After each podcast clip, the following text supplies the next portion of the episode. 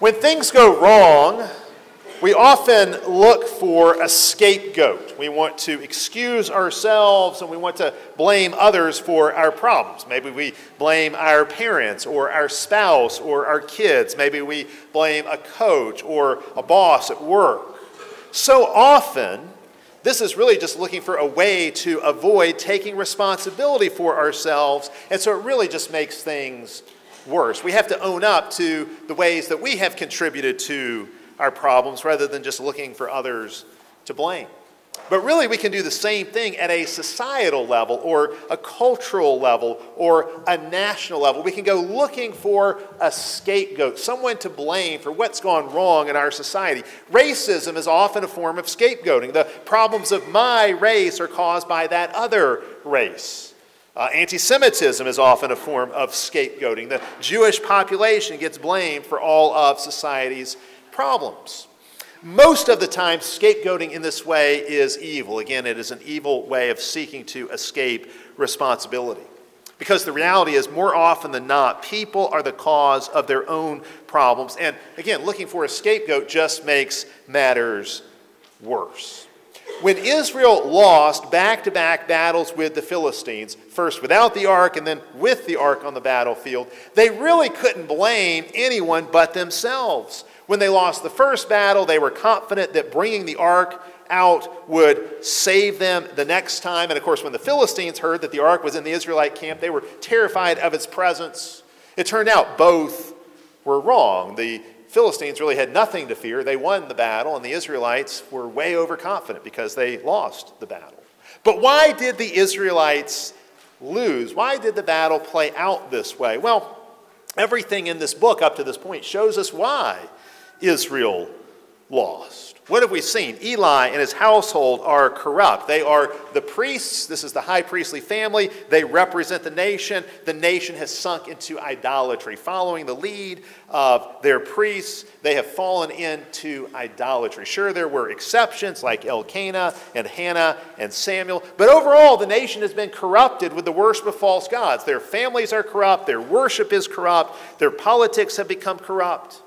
Had they been a repentant and faithful nation, the Lord would have been with them and they would have defeated the Philistines. There is no question. But instead, they presume upon the Lord. They fall into the sin of covenant presumption. They don't fear God. They don't take His holiness seriously. They figure it doesn't really matter how they live so long as they have the ark with them. They are God's special people, so of course He must give them the victory. But they were wrong. They were dead wrong.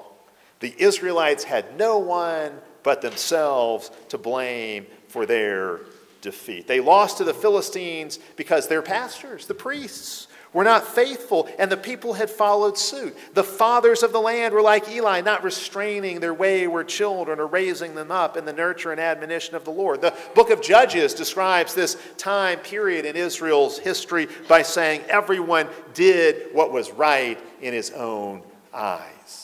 They might have looked for somebody to blame, but really they had no one to blame but themselves. Now, the reality is we can do the same thing in our own day. How is it that the American church seems to experience one defeat after another, one humiliating setback after another? Sure, there are a few exceptions to that, but overall, I think everybody would say that's been the trend. Faithful Christians used to be the most powerful force in our culture. We had great influence. Now faithful Christians in our country are weak. Our influence has waned. Today it seems the sexual revolution and other anti-Christian movements have far more cultural sway than the gospel in our land. It seems that our gospel is being discipled far more by other gods than by the church in the ways of the true God. Why is that? Some Christians go looking for a scapegoat. Uh, some Christians want to blame the progressives or the liberals for the downfall of this Christian influence, but that doesn't really explain anything. Where, after all, did progressivism come from? How did it become so culturally dominant? It didn't have to happen that way. Why has it happened that way? Since when has the darkness been stronger than the light?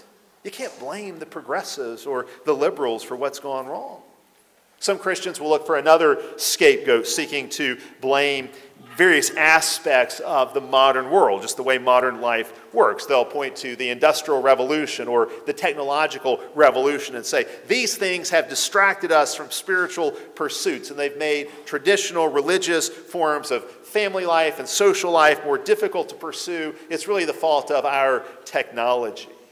But why, I ask, would technology undermine the Christian faith? After all, we believe in the dominion mandate, the creation mandate, which includes ruling over the earth, subduing it, having dominion over the creation, which certainly includes taking the resources, the raw materials of the earth and developing technology. There's nothing inherently anti-Christian about technology, just the opposite, in fact.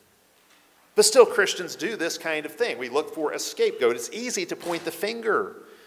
But the reality is the only ones we have to blame for the decline of Christian influence in America is ourselves. It is our unfaithfulness, our corruption, our compromise that has led to our downfall. The salt has lost its saltiness, and that's why we're being trampled underfoot. We're really in the exact same position as Israel here in First Samuel. Like Israel, we have to learn again the fear of the Lord. We have to learn the holiness of the Lord. We have to learn to take responsibility for ourselves and for the mission God has given to us. Our defeats are our own fault. We are to blame. We've got to grasp that. Grasping this is the only way we can pull out of this crisis and restore sanity and sanctity to our culture. It's the church's job to do that. We failed. What would it take to get it right? Again, think about Israel here. Israel went from overconfidence, or you could say misplaced confidence, when they brought the ark into the camp, to total helplessness and despair after the ark was lost. And I think that's how many Christians in America have been. We've gone from overconfidence, really, again, that sin of covenant presumption, to total despair and hopelessness, expecting we can't win any victory at all. It's just going to be one defeat after another. Many Christians today are despairing, just like Israel at the end of chapter four.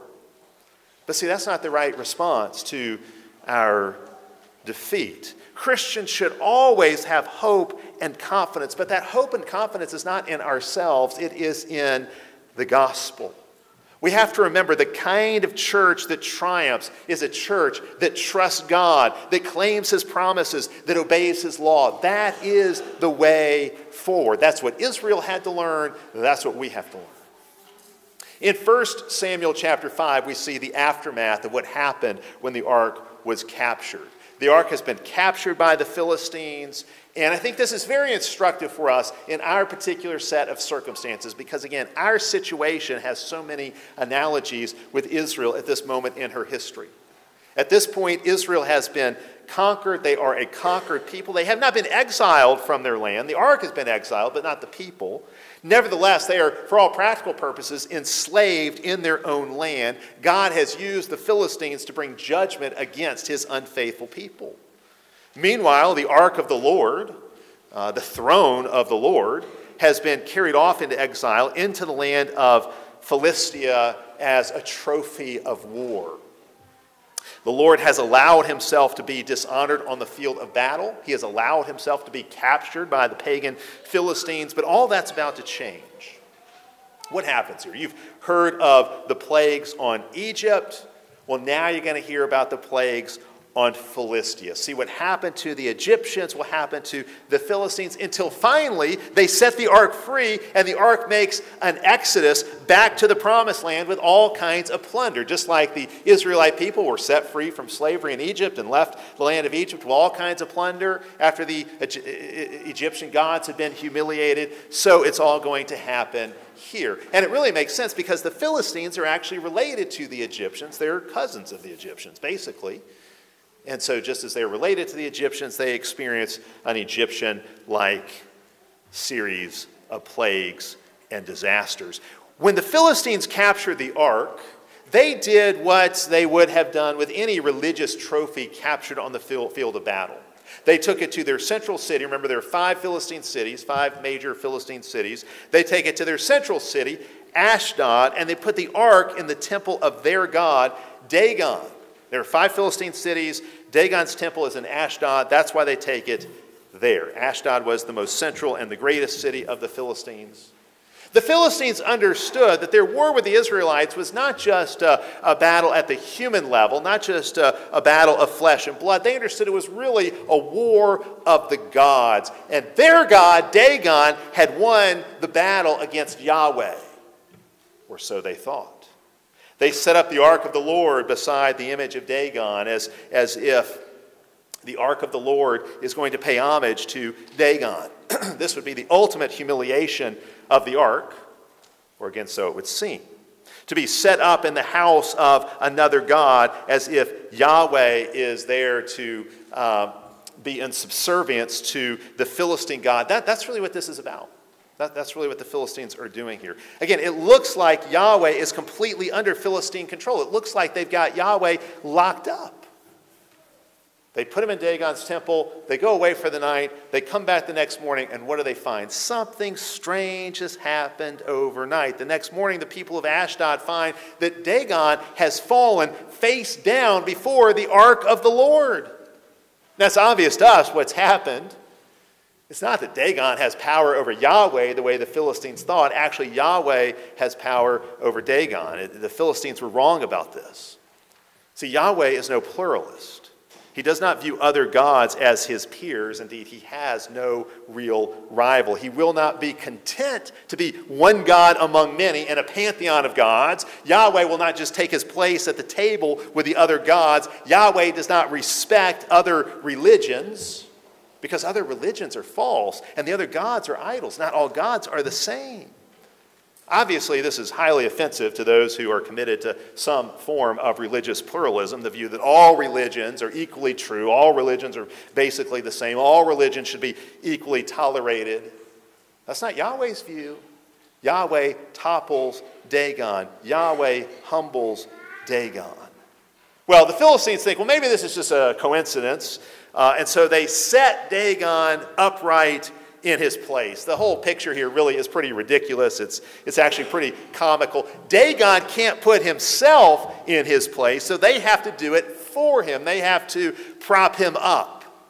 In Isaiah forty-six, the prophet mocks the gods of the Gentiles, saying, they have to carry their gods around on their shoulders and set their gods in their place, and their gods cannot move. When the people cry out to them, they cannot answer or save. That was Isaiah's critique of the Babylonian gods, but applies just as much to Dagon here. Dagon is obviously helpless. But the Philistines are slow learners. They don't see that just yet. Well, they put Dagon in his place, they go away, they come back the next morning, and this time, not only has Dagon's statue fallen face downward in front of the Ark of Yahweh, as if now it's paying homage to Yahweh. It's kind of like Dagon is doing his morning prayers before Yahweh's throne. But it's not just that. It's not just that he's fallen before the Ark again. Now his head and his hands have been broken off. See, the roles have been completely reversed. On the battlefield, it looked like Dagon was the stronger god. But now Yahweh is showing he is actually the greater god, and he's doing it on Dagon's home turf. He's humiliating Dagon right there in his own house. Yahweh is the warrior god who is destroying Dagon. Literally, the text says his head and his hands are chopped off. He is now a headless and handless god, which is to say he's no god at all. Dagon has been decapitated, which of course ties back to the promise of Genesis three fifteen. The seed of the serpent will crush the skull, uh, the, the, the seed of the woman will crush the seed of the serpent's head. And really, in a way, that's what you have here. The ark, Yahweh, has crushed the head of Dagon. Dagon is a satanic idol whose head is broken off. This was such a devastating event that the Philistines never forgot it. Verse five tells us that they don't step on the threshold of the doorway into Dagon's temple out of remembrance for this event. They were still reverencing Dagon down to the day when this was written, and they would step over the threshold rather than on the threshold because that's where Dagon's head ended up. It's kind of like Yahweh was kicking Dagon's head out of the temple, out of his own temple. He's right there on the threshold, the doorway. Well, obviously the Lord is making a mockery of Dagon. The Lord has triumphed over Dagon. This, this is got to be understood as a contest of the gods, and Yahweh is winning. Again, it ties back to the Exodus. God said in the Exodus that he would not only judge Pharaoh, but he would judge the gods of the Egyptians. Dagon, like the gods of the Egyptians, is helpless before Yahweh. In Exodus chapter twelve, verse twelve, God said he would execute judgment on the gods of Egypt, and that's exactly what he did. And that's why after the Exodus, after the Israelites had crossed through the Red Sea, they sang the Song of Moses, which includes these words in Exodus fifteen, "Who is like you, O Yahweh, among the gods?" Obviously, none of the other gods are as great as Yahweh. "Who is like you, glorious in holiness, fearful in praises, doing wonders?" No other God is like Yahweh.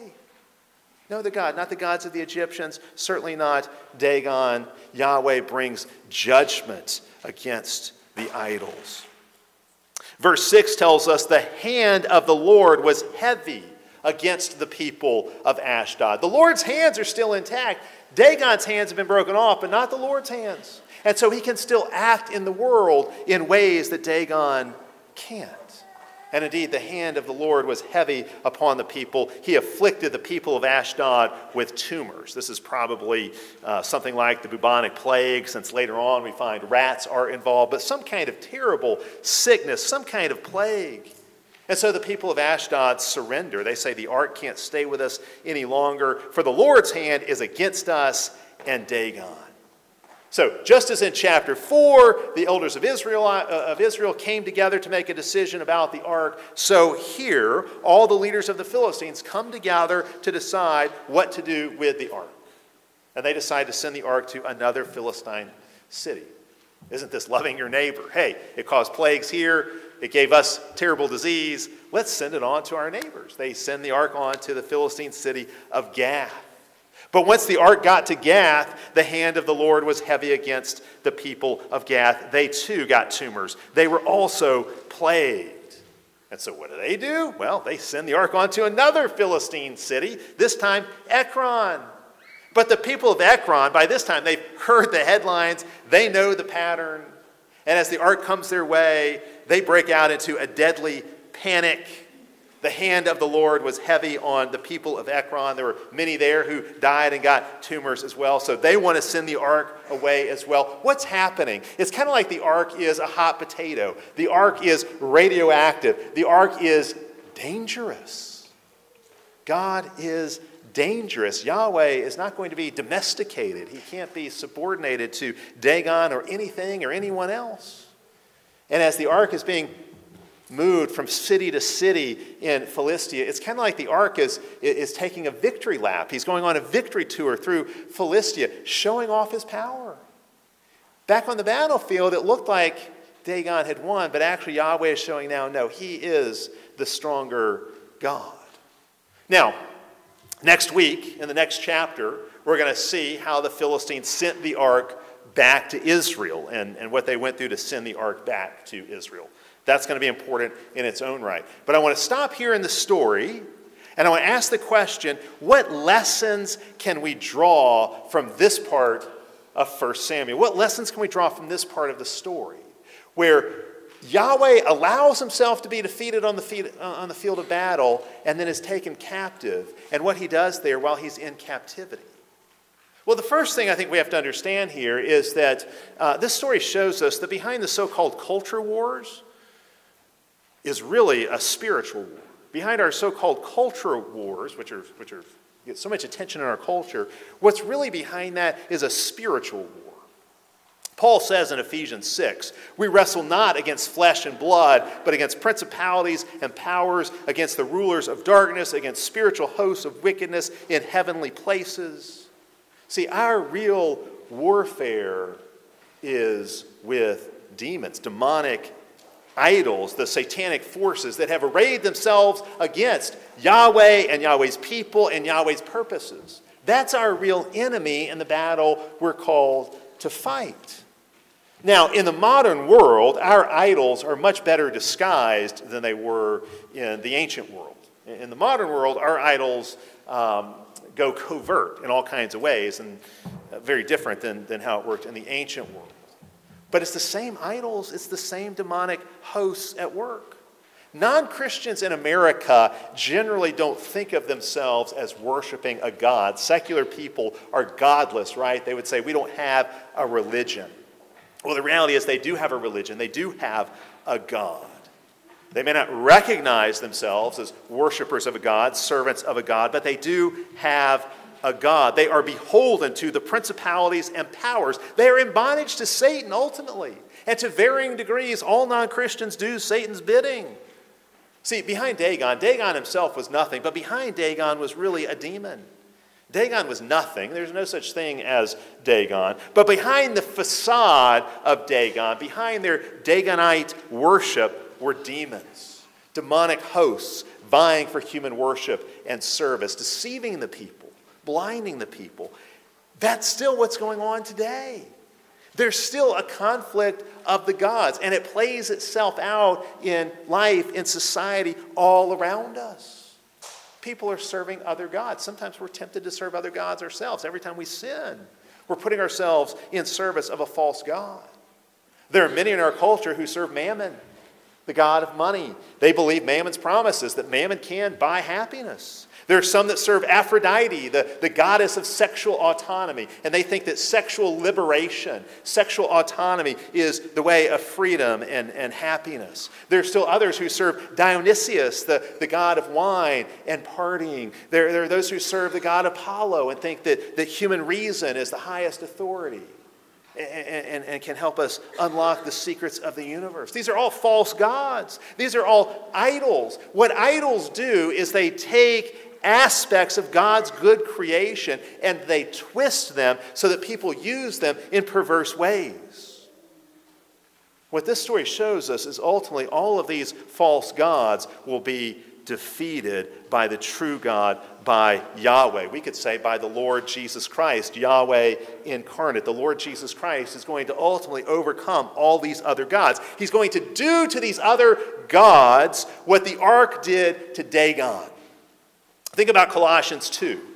This says, at the cross, Jesus disarmed the principalities and powers, humiliating them and triumphing over them. Just like Dagon got literally disarmed, that is what Jesus is going to do to all the false gods, all the principalities and powers, all the satanic hosts.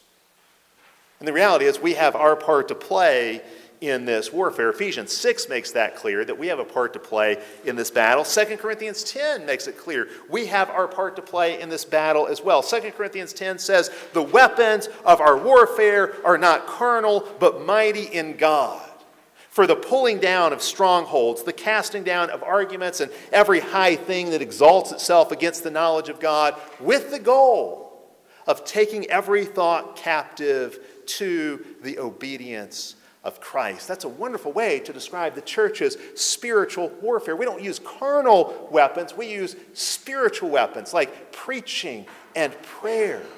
And this is how we fight, and this is how we bring the thoughts of people into captivity to make their thoughts obedient to Christ so they live in a new way. That's one lesson here, certainly, the lesson of spiritual warfare. It's always what's going on behind the scenes, and it's really what explains what's happening in our culture, this spiritual warfare. But there's a second lesson here that's also very relevant to our present moment, our present crisis, and it's this. See, it's one thing to say that Yahweh or the Lord Jesus will defeat those idols. It's another thing to actually see it and experience it. And in our day, we don't really see it and experience it a whole lot. Well, it was the same for the Israelites. For a time in this story, in Samuel, it did not look like Yahweh was the stronger God. It looked like Yahweh had been defeated. It looked like Yahweh's people would be losers. Well, today in twenty twenty-three, it doesn't look like Yahweh is the stronger God either. The other gods are looking pretty strong right now. So what do we do? Well, this is what's interesting. And this is where I think this passage can really, really help us. First Samuel chapters four through seven almost feel like a detour in the book of Samuel. It's like we were kind of going along with a certain story, and then it got interrupted by this story in these chapters about the ark. What's going on in Samuel before we get to this story about the ark? Well, uh, you've got, you've got Eli and his household. You've got Eli who's fallen into sin, his sons who have fallen into even greater sin, so the sins that the, the priestly household is committing. Then, of course, right along, Eli and Hophni and Phinehas, their corrupt priesthood, we meet Samuel. We get introduced to Samuel, and Samuel is a, a gift of God given to his mother Hannah in response to her prayer, and, and Samuel is a lifetime Nazirite, and he's going to grow up serving the Lord in his house. He's a young priest. He's a young priest ministering to God in his house, and now he's also been called as a prophet. That's really where we left off at the end of, uh, of chapter three before we got into this story with the Ark of God being captured. Samuel has been functioning as a priest, and now he's been called as a prophet, and the word of the Lord is going out through Samuel to all of Israel. But then, just as we're getting to know Samuel, he disappears from the story for a long stretch. We don't hear anything about Samuel between chapters four and seven. And we can ask the question, we should ask the question, what was Samuel doing for all this time? Where is we? Where is he? The last we heard about Samuel was in chapter four, verse one, where we read that the word of Samuel, which again is the word of the Lord, came to all Israel. So this describes an ongoing ministry that Samuel had, a preaching ministry that he had all throughout Israel.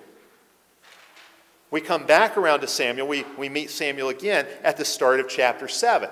By the time we get to chapter seven, of course, the ark has been captured and the ark has been returned. That didn't go back to Shiloh, but the ark has been returned to Israel. It spent seven months in Philistia. So for seven months, the ark was in Philistia, being passed around from one city to the next. But then by the time we meet Samuel, another twenty years have passed. twenty years have gone by. From the start of chapter four, when, when we last heard about Samuel and the word of Samuel was going out to all Israel, when we meet him again, twenty years have gone by. He's no longer a young man. He's no longer a boy. He's now fully grown.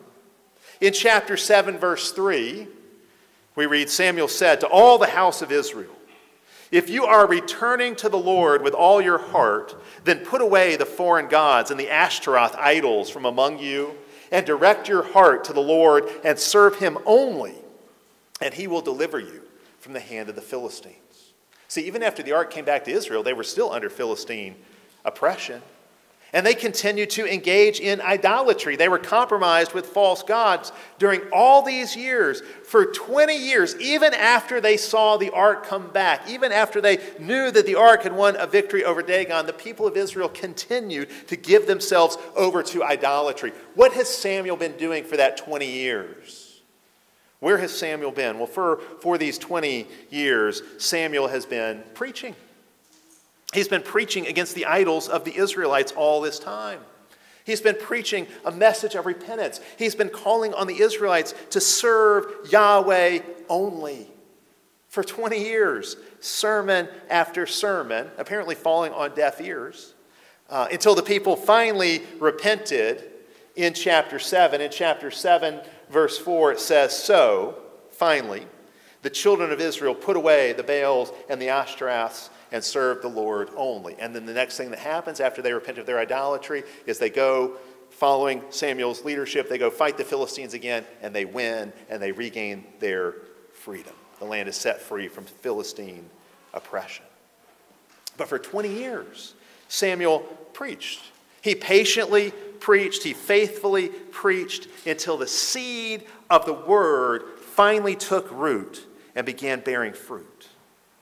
Samuel kept preaching in a time of crisis and judgment and defeat, a time of great darkness and idolatry in the land. At times, it, it appeared that God's own people would never get their act together. And yet Samuel continued preaching repeatedly in chapters three, four, and then seven. We are told that Samuel's word went out to the whole house of Israel, to the whole nation. It took twenty years, but finally they began to listen and they repented. And again, we're going to see in chapter seven when we get there that they again had a great battle against the Philistines, and this time they win it. And they regain their freedom. So what happens here? What, what's the big picture? Preaching led to revival and repentance, which led to victory. Samuel's faithful preaching of the word, it took a really long time, but his faithful preaching led the people to repentance, which produced revival, which led to victory. Now, you might ask, well, what does that mean for us today? I think it's pretty obvious what it means for us today. What do we need more than anything? If it seems that darkness is spreading across the land, what do we need? We need the word to go out to all of America, to the whole house of Americans. We need to patiently and faithfully preach and teach God's word anywhere and everywhere, certainly in our churches, from the pulpits by the pastors. That's got to be there. But we need the word of the Lord to go out in our families, in our schools, everywhere. Because the word brings revival, and the word brings renewal, and the word brings about repentance. Now again, this was only after years and years of Samuel ministering quietly, maybe even invisibly in some way, certainly invisible Uh, in the story for these twenty years, Samuel was ministering quietly and consistently and faithfully and patiently for decades. What do we need in our day? We need more Samuels.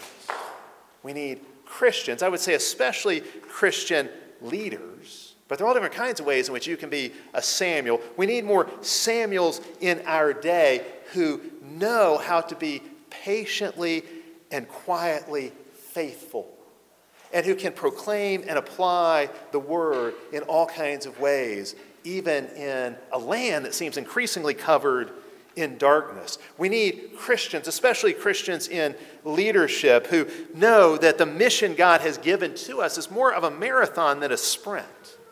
That growing faithful churches is really more of a marathon than a sprint. Uh, building uh, Christian schools is really more of a marathon than a sprint. Raising faithful Christian children is more of a marathon than a sprint.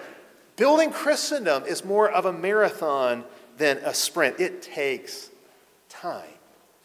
Faithfulness over time, patient faithfulness over time produces fruit. Sometimes we can get impatient and wonder, why hasn't God given us results already?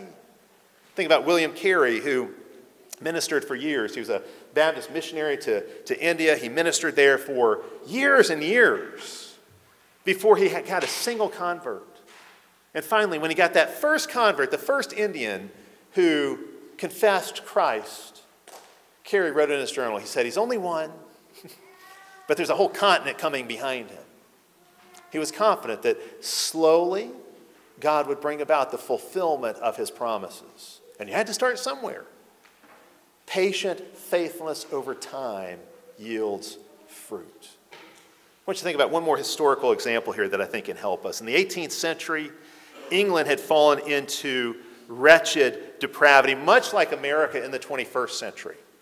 Uh, in the eighteenth century, England had fallen into gross depravity. It was said that religion and morality in England had completely collapsed. Faithful Christians in England in, in the first part of the eighteenth century were oppressed and even silenced. That's actually why many of them came over to America, was to, you know, they crossed the Atlantic and came to America to escape religious persecution. They were being attacked and silenced. Priests in the state church, the Anglican church, were rapidly becoming liberal.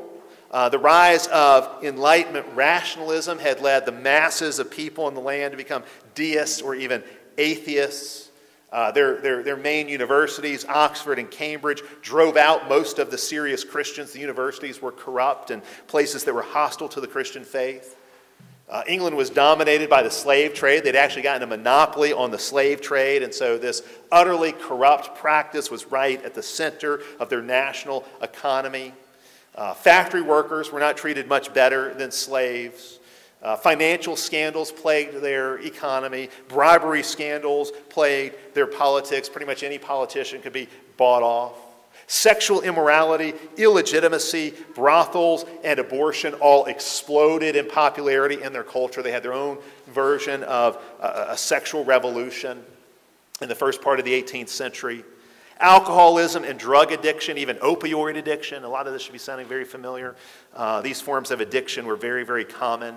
Homosexuality Transvestism, which was their version of transgenderism, were common, even especially among the elites in their culture.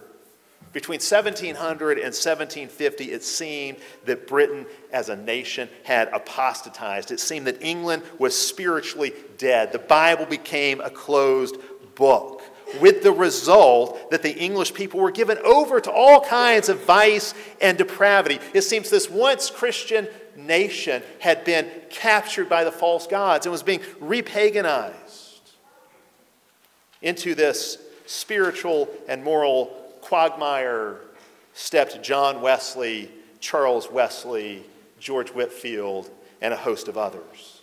And these men rediscovered the gospel. They rediscovered the authority of God's word. They rediscovered the importance of preaching the word of God faithfully.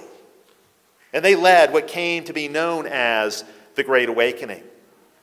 It wasn't easy. There were many times that the Wesleys and Whitefield narrowly escaped death. It was not uncommon for faithful preachers in those days to have objects thrown at them while they were preaching. Some of them had their houses set on fire.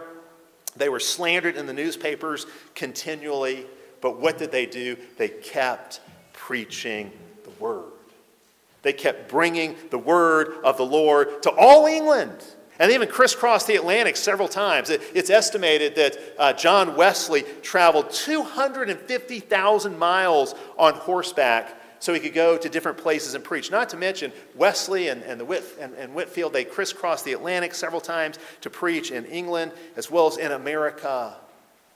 And what happened? Over the course of about twenty years, God used their preaching to ignite a revival that ultimately transformed the English nation, and it ultimately spread to colonial America as well. It's actually what empowered the colonists to fight the war for independence as a covenantal war uh, against the covenant-breaking king.